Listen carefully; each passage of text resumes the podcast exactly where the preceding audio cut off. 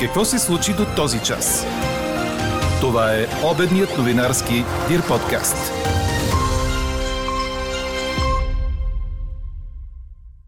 За пореден път няма информация. Липсва и план как ще става тестването на децата при връщането им в класните стаи. От какво се притесняват родители във връзка с намерението на правителството да възстанови присъственото обучение в общините с висока заболеваемост от COVID. Очаквайте след малко в подкаст новините. Сплит трансплантация дава шанс за живот на млада жена и бебе у нас. Национален протест на туристическия и ресторантьорския бранш срещу здравните мерки на правителството ще блокира ключови точки в големите градове. В София демонстрацията ще бъде на Орлов мост. Импичмент може да има само ако има парламент. Такъв в момента няма. Това е само един от коментарите по днешната ни тема. Очаквате ли да се стигне до импичмент на президента Румен Радев? Какво още споделят слушателите ни? Ще чуете в края на подкаста. Говори Дирбеге. Добър ден, аз съм Елена Бейкова. Чуйте подкаст новините по обяд. Слънчево ще бъде и днес, показва прогнозата на синоптика ни Иво Некитов. Следобедните температури ще достигнат от 11 до 16 градуса, ще духа слаб вятър от северо-исток. Не е работа на родителите да подкрепят връщането на присъственото обучение срещу тестване на децата за COVID.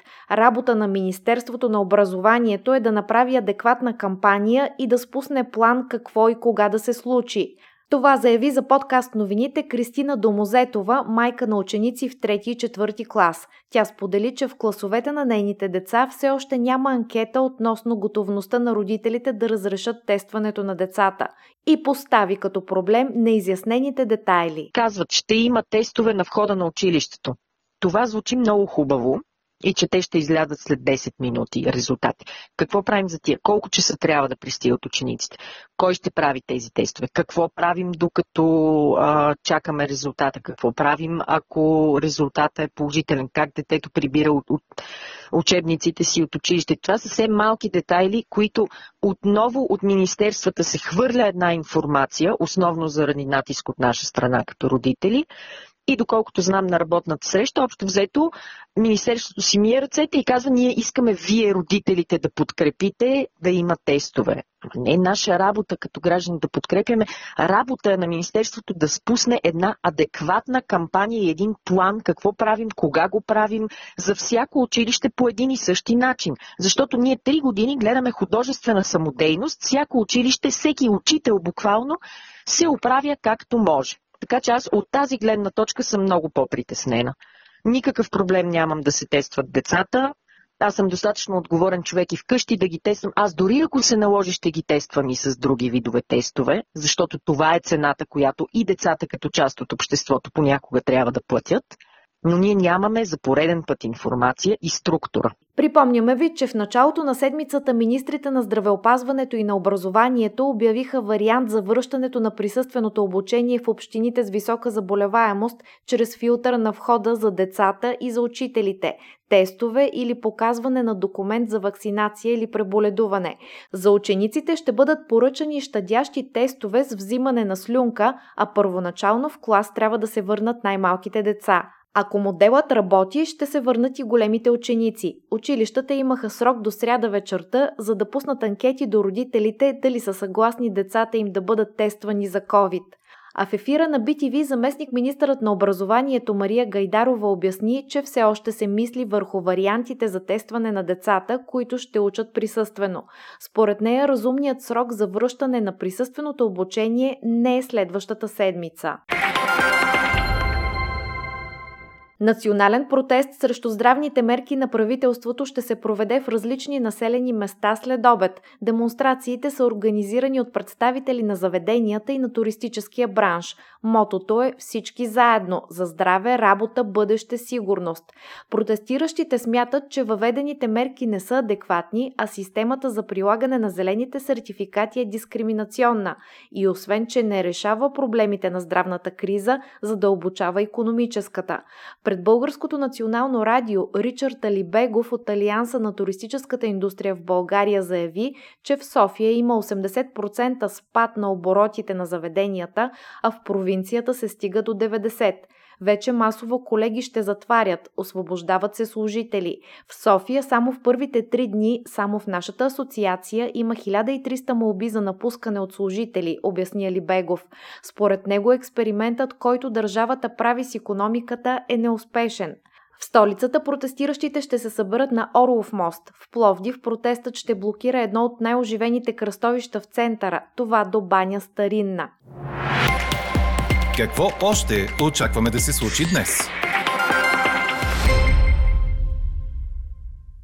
Разширяване на синята зона за платено паркиране в София се обсъжда на днешното заседание на Столичния общински съвет. Според предложените нормативни промени, то ще влезе в сила от 1 декември. Синята зона ще се разшири в пограничните зони на сегашната, в районите Оборище, Средец, малка част от Триадица и Възраждане.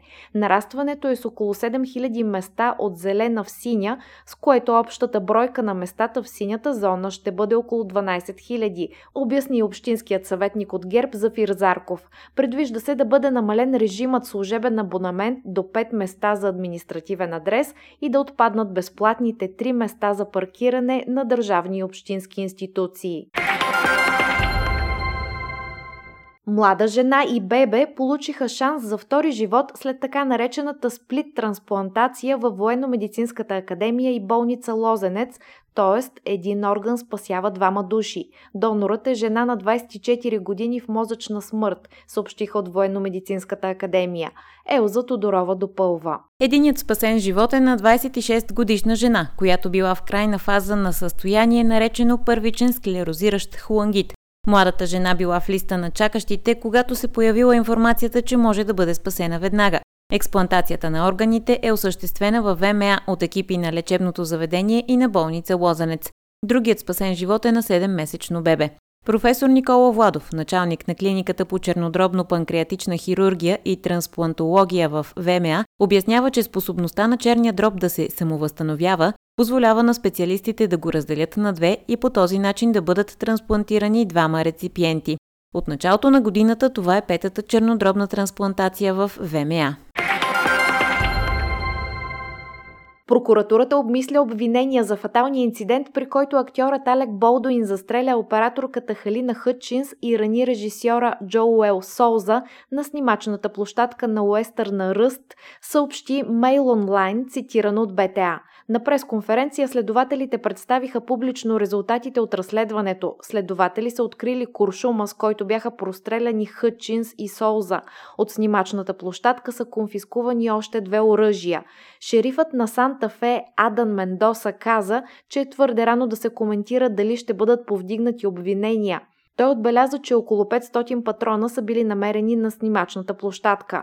Следователите проверяват и съобщенията за други инциденти с стрелба. От прокуратурата обявиха, че повдигането на обвинения не е изключено дори за Алек Болдуин. Китай ускорява усилията по издаването на дигитални шофьорски книжки и въвеждането им до края на тази година, съобщи Министерството на обществената сигурност, цитирано от световните агенции. Такива шофьорски книжки в момента се издават в 138 града на страната, повече от 32 милиона души вече са подали молби. Виртуалният документ се издава чрез официалното мобилно приложение на управлението за движение по пътищата и има правна сила равна на физическия документ. Четете още в Дирбеге.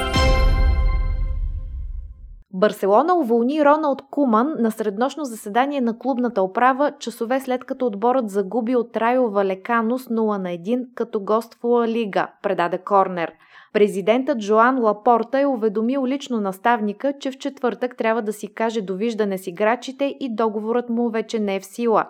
За 15 месеца Куман ръководи отбора в 67 мача, от които има 39 победи, 12 ремита и 16 загуби.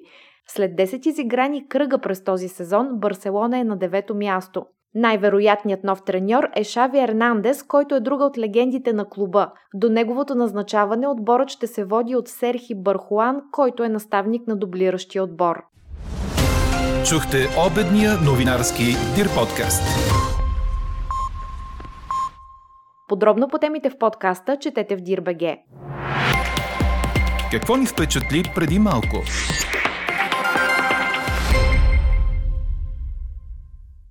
Ричард Брансън, Стив Джобс, Хенри Форд, Уолт Дисни, Том Круз, Чанинг Тейтъм – Общото между всички тези световно известни имена е, че в даден момент от живота си са били изправени пред невъзможността да обработят правилно информацията при четене и писане.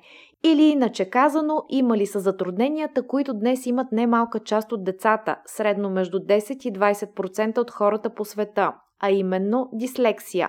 Посочените имена обаче са само пример за това, че хората с подобно нарушение могат да компенсират затрудненията си. Тези хора имат а, IQ в норма, т.е. интелекта им е в норма. Те компенсират по някакъв начин този тип специфична обработка на информацията при четене, при смятане и при писане с други техни творчески изяви, има много известни личности, които са с дизексия, като Ричард Брансън, Стив Джобс, Хенри Форд, Уолт Дисни, Том Круз от актьорите. Тоест, те имат един добър интелект, но когато трябва да четат и да смятат и да пишат, допускат специфични грешки. При някои това състояние е доста по-тежко, при други по-леко, дори го откриват когато са вече студенти. Чухте клиничния психолог Рени Велчева, която е и педагогически съветник в 41-во основно училище Свети Патриархи в Тими в София.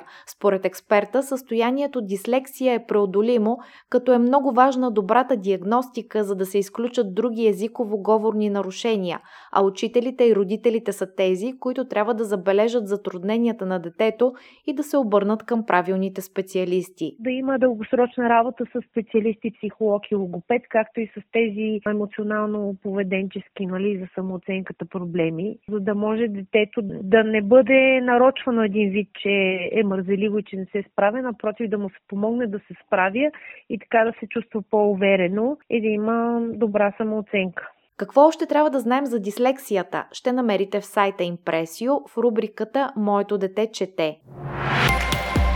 А какво ще кажете за това?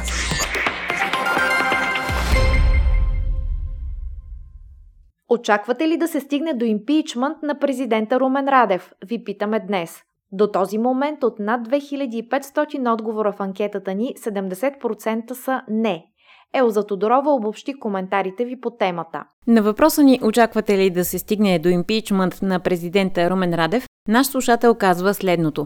Къде в Конституцията ни се споменава думата импичмент и кой ще го гласува? Народното събрание в момента е малко пусто, а и другият месец имаме парламентарни и президентски избори, тъй че за кога да се сваля президентът? И ако го свалим, не значи ли и да премахнем служебния кабинет? Тогава кой ще организира изборите?